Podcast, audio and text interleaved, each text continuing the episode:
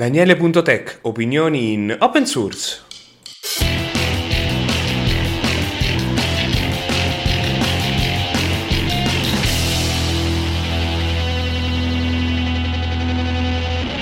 Buon salve a tutti per questo 36 episodio. Nella scorsa puntata ho ricevuto un commento riguardo al parlare più lentamente. Avete ragione, fate bene a ricordarmelo perché non mi regolo.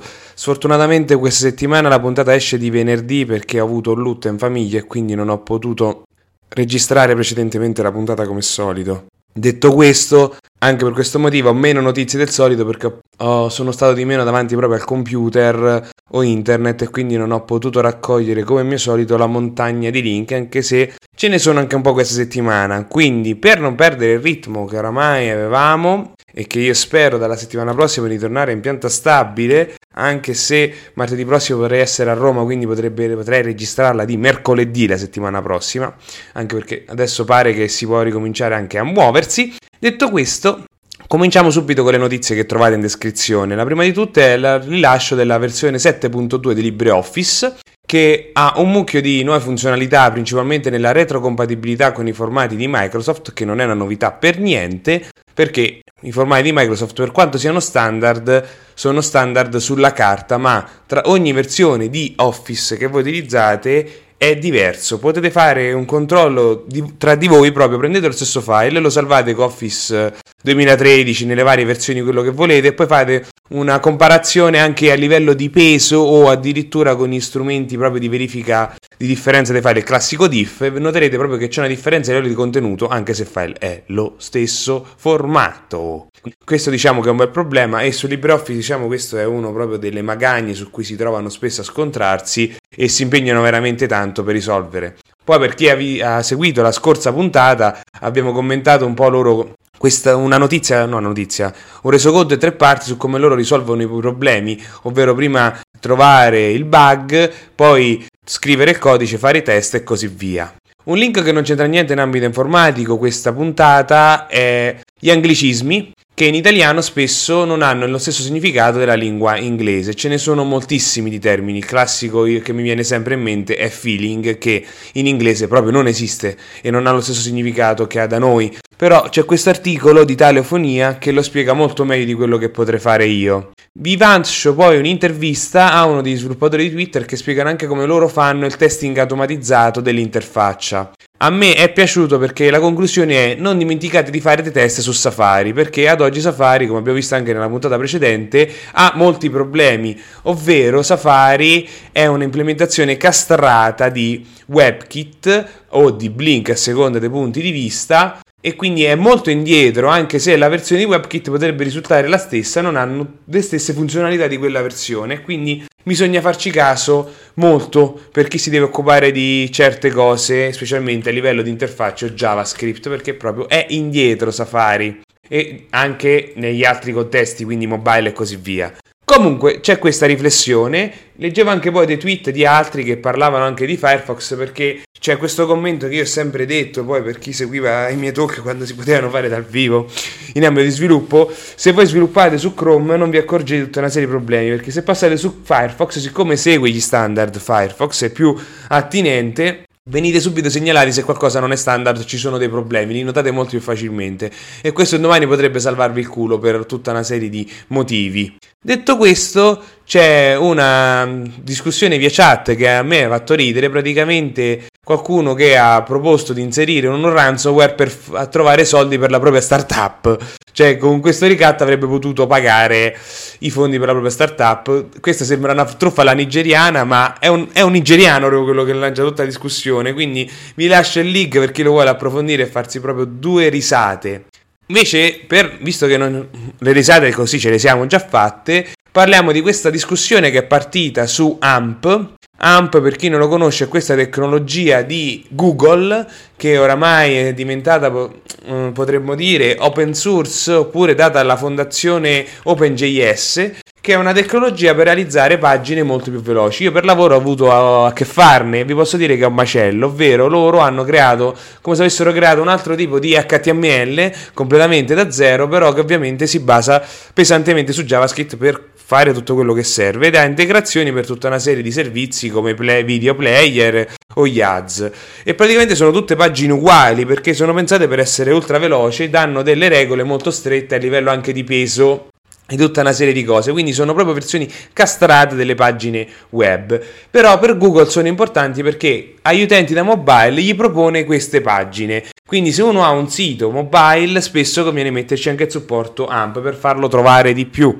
Perché letteralmente sono più veloci, dopotutto non c'è tutto il, te- tema grafico del sito, di solito c'è solo il logo e al limite lo schema dei colori e basta, anzi in AMP spesso ci sono anche meno contenuti ads eccetera. D'altro canto AMP è una cosa che è molto proprietaria, anche se data in mano a una fondazione. Quindi c'è tutta questa riflessione di questa persona che aveva applicato un anno fa nel comitato che si occupa proprio dello sviluppo, di dirigere lo sviluppo del progetto, e salta fuori che per quando ci sia un comitato è sempre Google a decidere tutto, in un modo o nell'altro, e lo fa ad esempio con le regole strict di AMP, ovvero noi sviluppiamo un codice AMP per essere standard e non essere penalizzati, non si può fare come in HTML con del codice rotto e andare avanti così. In AMP il codice deve essere proprio fatto a regola d'arte, altrimenti Google Search te lo segnala e se tu non ti metti a norma, diciamo, ovviamente in base all'errore, ti può penalizzare nei risultati di ricerca.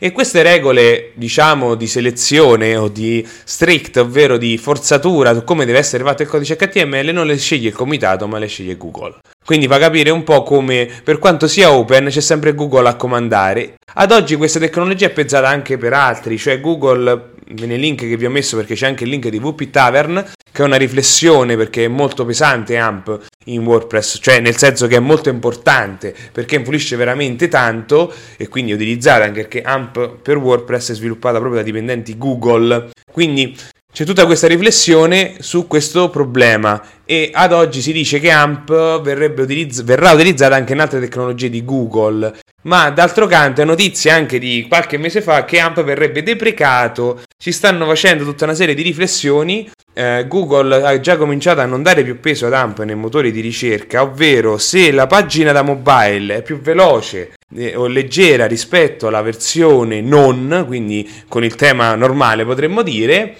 beh, darà priorità a questa invece del link AMP. Ad oggi però essere rapidi quanto AMP è veramente difficile. Anche perché AMP ha il problema, come dicevo, degli ads che deve essere limitata, tutta una serie di regole strette e quindi molti giornali non è che sono contenti, anzi io da sviluppatore ci ho sbattuto veramente molto spesso la testa perché gli strumenti di sviluppo di AMP non sono il massimo e quindi crea dei problemi e bisogna sempre stare al passo con i cambiamenti. C'è poi questo link che ha creato un po' scalpore, ovvero i vecchi iPhone sono più veloci se si cambia il paese in Francia. Perché? Beh, c'è una legge in Francia che impedisce l'obsolescenza programmata e a quanto pare i vecchi iPhone hanno un problema di batteria e le nuove versioni di iOS invece hanno un consumo maggiore a livello di CPU. Allora sui vecchi iPhone hanno messo un limite per evitare che le batterie si consumino e si rovinino prima per questo uso maggiore della batteria parlo. E quindi se si imposta la lingua in Fran- cioè il paese in Francia, beh, questa limitazione salta. E quindi la, il telefono è più performante. Ovviamente c'è questo problema della batteria, però sono cavoli di chi ancora oggi utilizza questi vecchi dispositivi, potremmo dire. Poi vi lascio questo thread di Twitter che è molto lungo, ma è molto molto interessante, quindi merita perché praticamente c'è stata tutta, non so se vi ricordate, mesi fa, forse oramai quasi un anno fa, vi parlai di questa discussione tra Epic, Google e Apple per la loro influenza sui dispositivi mobile e non a livello di marketplace, ovvero tu sei obbligato ad usare sulle loro piattaforme il loro sistema di pagamento che ha delle commissioni diverse e anche delle regole molto aggressive. E beh, loro se la sono so presa anche perché ti impongono anche proprio i, il tasso, cioè sono proprio, potremmo dire, veramente cattivi e da monopolio. Allora hanno fatto tutta questa discussione a livello giuridico con una causa e tutto il resto per obbligarli a res- essere più trasparenti e tutta un'altra serie di cose. Ora è uscito il documento con tutte le motivazioni della sentenza e praticamente salta fuori che Google ah, fa degli accordi specifici con alcuni produttori tipo Activision e Blizzard per avere delle commissioni più basse altri, altre poi che dice che loro com- comandano ovunque e che ci sarà sempre posto per competere e anche per cooperare. Quindi probabilmente Apple e Google hanno fatto cartello su queste commissioni. Un'altra cosa che salta fuori da questa discussione, che vedete proprio ci sono i, i screenshot, è che loro vanno d'accordo su tutto questo. Un'altra cosa è che eh, Google ha proposto a tutti quelli, ai produttori che, di, di, smartphone di, che utilizzano Android OS un costo molto minore eh, sulle licenze, tutto quello che sia, se loro si rifiutano di includere altri App Store. Quindi potremmo parlare di F-Droid o di altri, ad esempio, già di base nei propri dispositivi. Perché lo sappiamo tutti, se è preinstallato poi tutti se lo tengono in un modo o nell'altro. Poi salta fuori anche che Google ha provato o ha pensato di acquistare Epic, quindi la, la, creatrice del gioco Fortnite, che in questo caso è quello che ha creato tutta la discussione, proprio per azzerare tutte queste discussioni obbligamente. Epic ovviamente gli ha fatto una pernacchia o qualche altro gesto. Quindi era proprio il piano di acquistarla proprio per zittire. E saltano fuori che ovviamente Google eh, dice che potrebbero avere una perdita di oltre 6 miliardi di dollari se Amazon e anche Samsung partecipano a questa mh, mm, contestazione giuridica. Non mi viene il termine tecnico, si vede proprio che non sono avvocato. Poi ecco, qui saltano fuori ovviamente anche tre discussioni, perché sto leggendo mentre parlo, di questi proprio di forzature per i sistemi di pagamento e così via. Però ecco, questo è stato tutto reso pubblico grazie ai giudici americani che hanno partecipato a tutta questa contestazione. Però ecco, il tweet vi tira fuori tutte queste informazioni. Comunque, continuando, c'è questo articolo bellissimo che ho letto oggi, che praticamente è la, The Rise of User Hostile Software, che potremmo tradurre come l'arrivo del software contrario agli utenti una traduzione orrenda, però il concetto praticamente di tutta questa discussione è come ad oggi la maggior parte dei software sono pensati per semplificare la vita agli sviluppatori più che agli utenti. E quindi fai esempio di, di Electron, di applicazioni che utilizzano tecnologie obsolete per avere un'interfaccia custom, però è pesante per il sistema, oppure che per utilizzare certi app, ehm, prodotti che potremmo dire tecnologici necessari apposta all'app da installare anche se non servirebbe perché uno vuole soltanto accenderlo cose di questo tipo. E quindi fa un, un bellissimo elenco. Poi c'è anche un, un flowchart ovvero un grafico su come gli sviluppatori dovrebbero appoggiarsi alle cose da fare in questo caso si parte ovviamente dalle necessità dell'utente, quindi non dello sviluppatore, e questo rientra un po' secondo me nell'idea del concetto agile o dello startup lean, che in italiano è tradotto come partire leggeri, che è il libro base a tutto il mondo delle startup, se venisse applicato naturalmente, e anche al mondo agile, che spiega un po' come si dovrebbero fare degli MVP, ovvero dei minimal valuable products, ovvero prodotto di minimo valoriale. Credo che sia questa la traduzione in italiano del libro, che io poi in italiano, tra l'altro che spiega come quando si sviluppa un'idea non si dovrebbe fare già il super macchinone carrozzato, furgone con um, tutte le ruote che vuoi, eccetera, ma partire con un maggiolino. Nel senso, tu fai lo stretto indispensabile per avere per provare l'idea e vedere se funziona e casomai come estenderla, ma non in base alla propria idea, ma quella pro- poi di chi lo dovrà utilizzare, perché questo fa molto la differenza anche in termini di vendite. E quindi c'è tutta questa bellissima riflessione che probabilmente aggiungerò nel mio libro, anche perché non so quando scriverò il prossimo episodio, io penso, cioè edizione, perché quest'anno mi sono fermato, non essendoci eventi o altro, però sicuramente merita. C'è quest'altra notizia che fa una, rifless- una notizia che aggiorna riguardo l'acquisto della società che sviluppa Nginx, che è diciamo il competitor di Apache, che è molto più eh, rapido, veloce, anche se è una configurazione potremmo dire un pelino più ostica, ma perché è fatto proprio in un altro modo. L'azienda beh, è stata comprata da un'altra e spiega che sbloccheranno a livello di open source altri progetti, però loro, come hanno fatto Elasticsearch e altri di cui abbiamo parlato spesso in questo podcast, continueranno ad avere delle versioni enterprise dei propri progetti, anche perché loro sono un'azienda e quindi devono campare, anche perché ci sono questi competitor, come dicevo altre volte, che creano problemi al mondo open source perché non contribuiscono direttamente ma ci fanno più soldi dell'azienda che ha creato il progetto. In questo caso parliamo di Elasticsearch, Mongo e così via, ma ne abbiamo parlato veramente molto in quest'anno. Poi c'è questi altri due link di HDI che io seguo molto perché è un mix HDI tra hardware, retro gaming, sviluppo software, cose strane Beh, il primo riguarda questo bug dei driver Razer. Razer è il produttore, diciamo, di periferiche per videogiocatori. Io onestamente ho le cuffie da anni, ho, avevo prima il Nostromo, adesso ho un Cobra, non mi ricordo come si chiama. Eh, si chiama Tartarus, che sono dei dispositivi che per giocare con una mano sola con la tastiera. In questo caso, beh, fa cose per i videogiocatori e quindi ti obbligano a installare questi driver che sono veramente dei mattoni questi programmi, ma anche perché ti servono per personalizzarlo. Beh, salta fuori che hanno una vulnerabilità. Basta inserire il mouse per obbligare um, l'installazione di questo driver tramite poi Windows Update e quindi questo driver esegue poi i diritti di super amministratore, quindi si possono eseguire poi i comandi da super amministratore sul computer. Quindi basta collegare un dispositivo Razer sul computer che, ave- che in automatico succede tutto questo. Questo è veramente inquietante, ci stanno lavorando, però ecco, è venuta la ribalta. Io ho questa roba installata, fortunatamente qui si tratta proprio di avere un accesso fisico al computer, però ecco, questo finché non verranno aggiornati i driver in modo tale che il problema non si presenti più.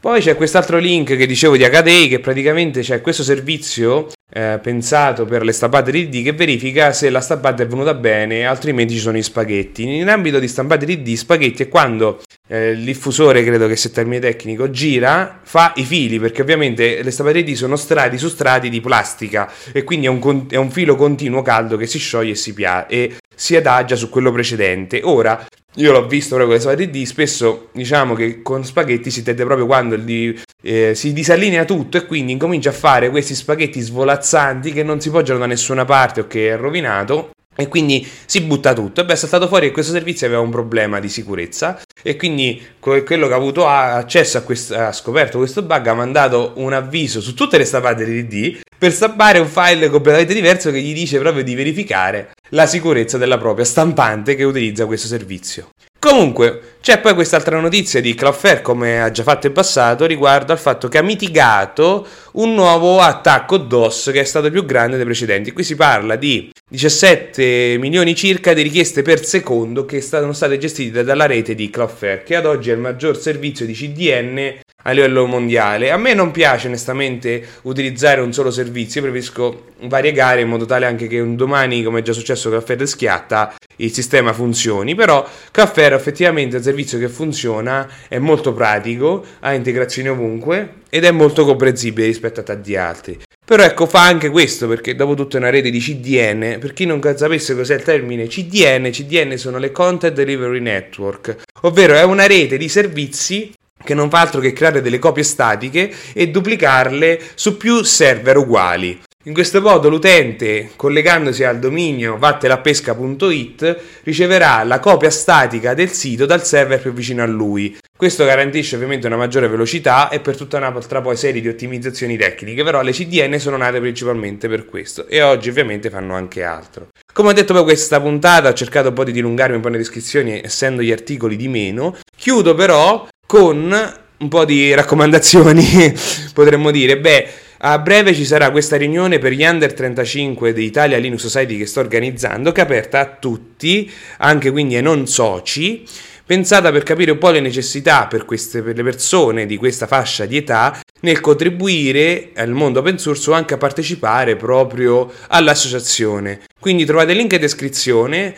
c'è il sondaggio per definire la data, però non l'ho messo sul forum, altrimenti ci sarebbe stato un po' di spam, quindi potete contattarmi in privato. Mi trovate quindi come solito su Telegram, Mastodon, eh, Twitter. Su Facebook onestamente i messaggi delle persone di cui non amico non li noto facilmente, quindi vi consiglio di iscrivermi su quest'altri sistemi che vi, vi, vi vedo più facilmente, insomma.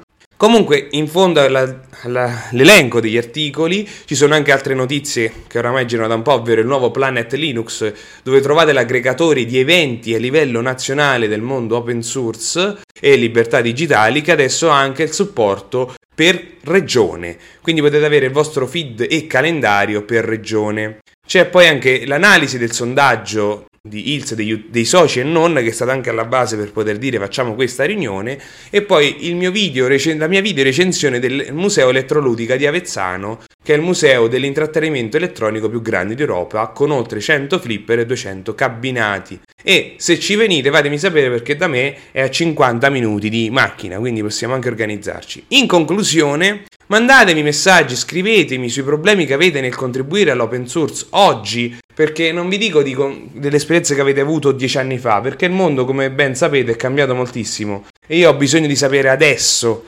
che problemi riscontrate, se avete paura, tutte queste cose che ci servono per fare delle riflessioni più all'ampio spettro. Detto questo vi saluto e ci vediamo alla prossima puntata che probabilmente sarà di mercoledì. Quindi ciao a tutti!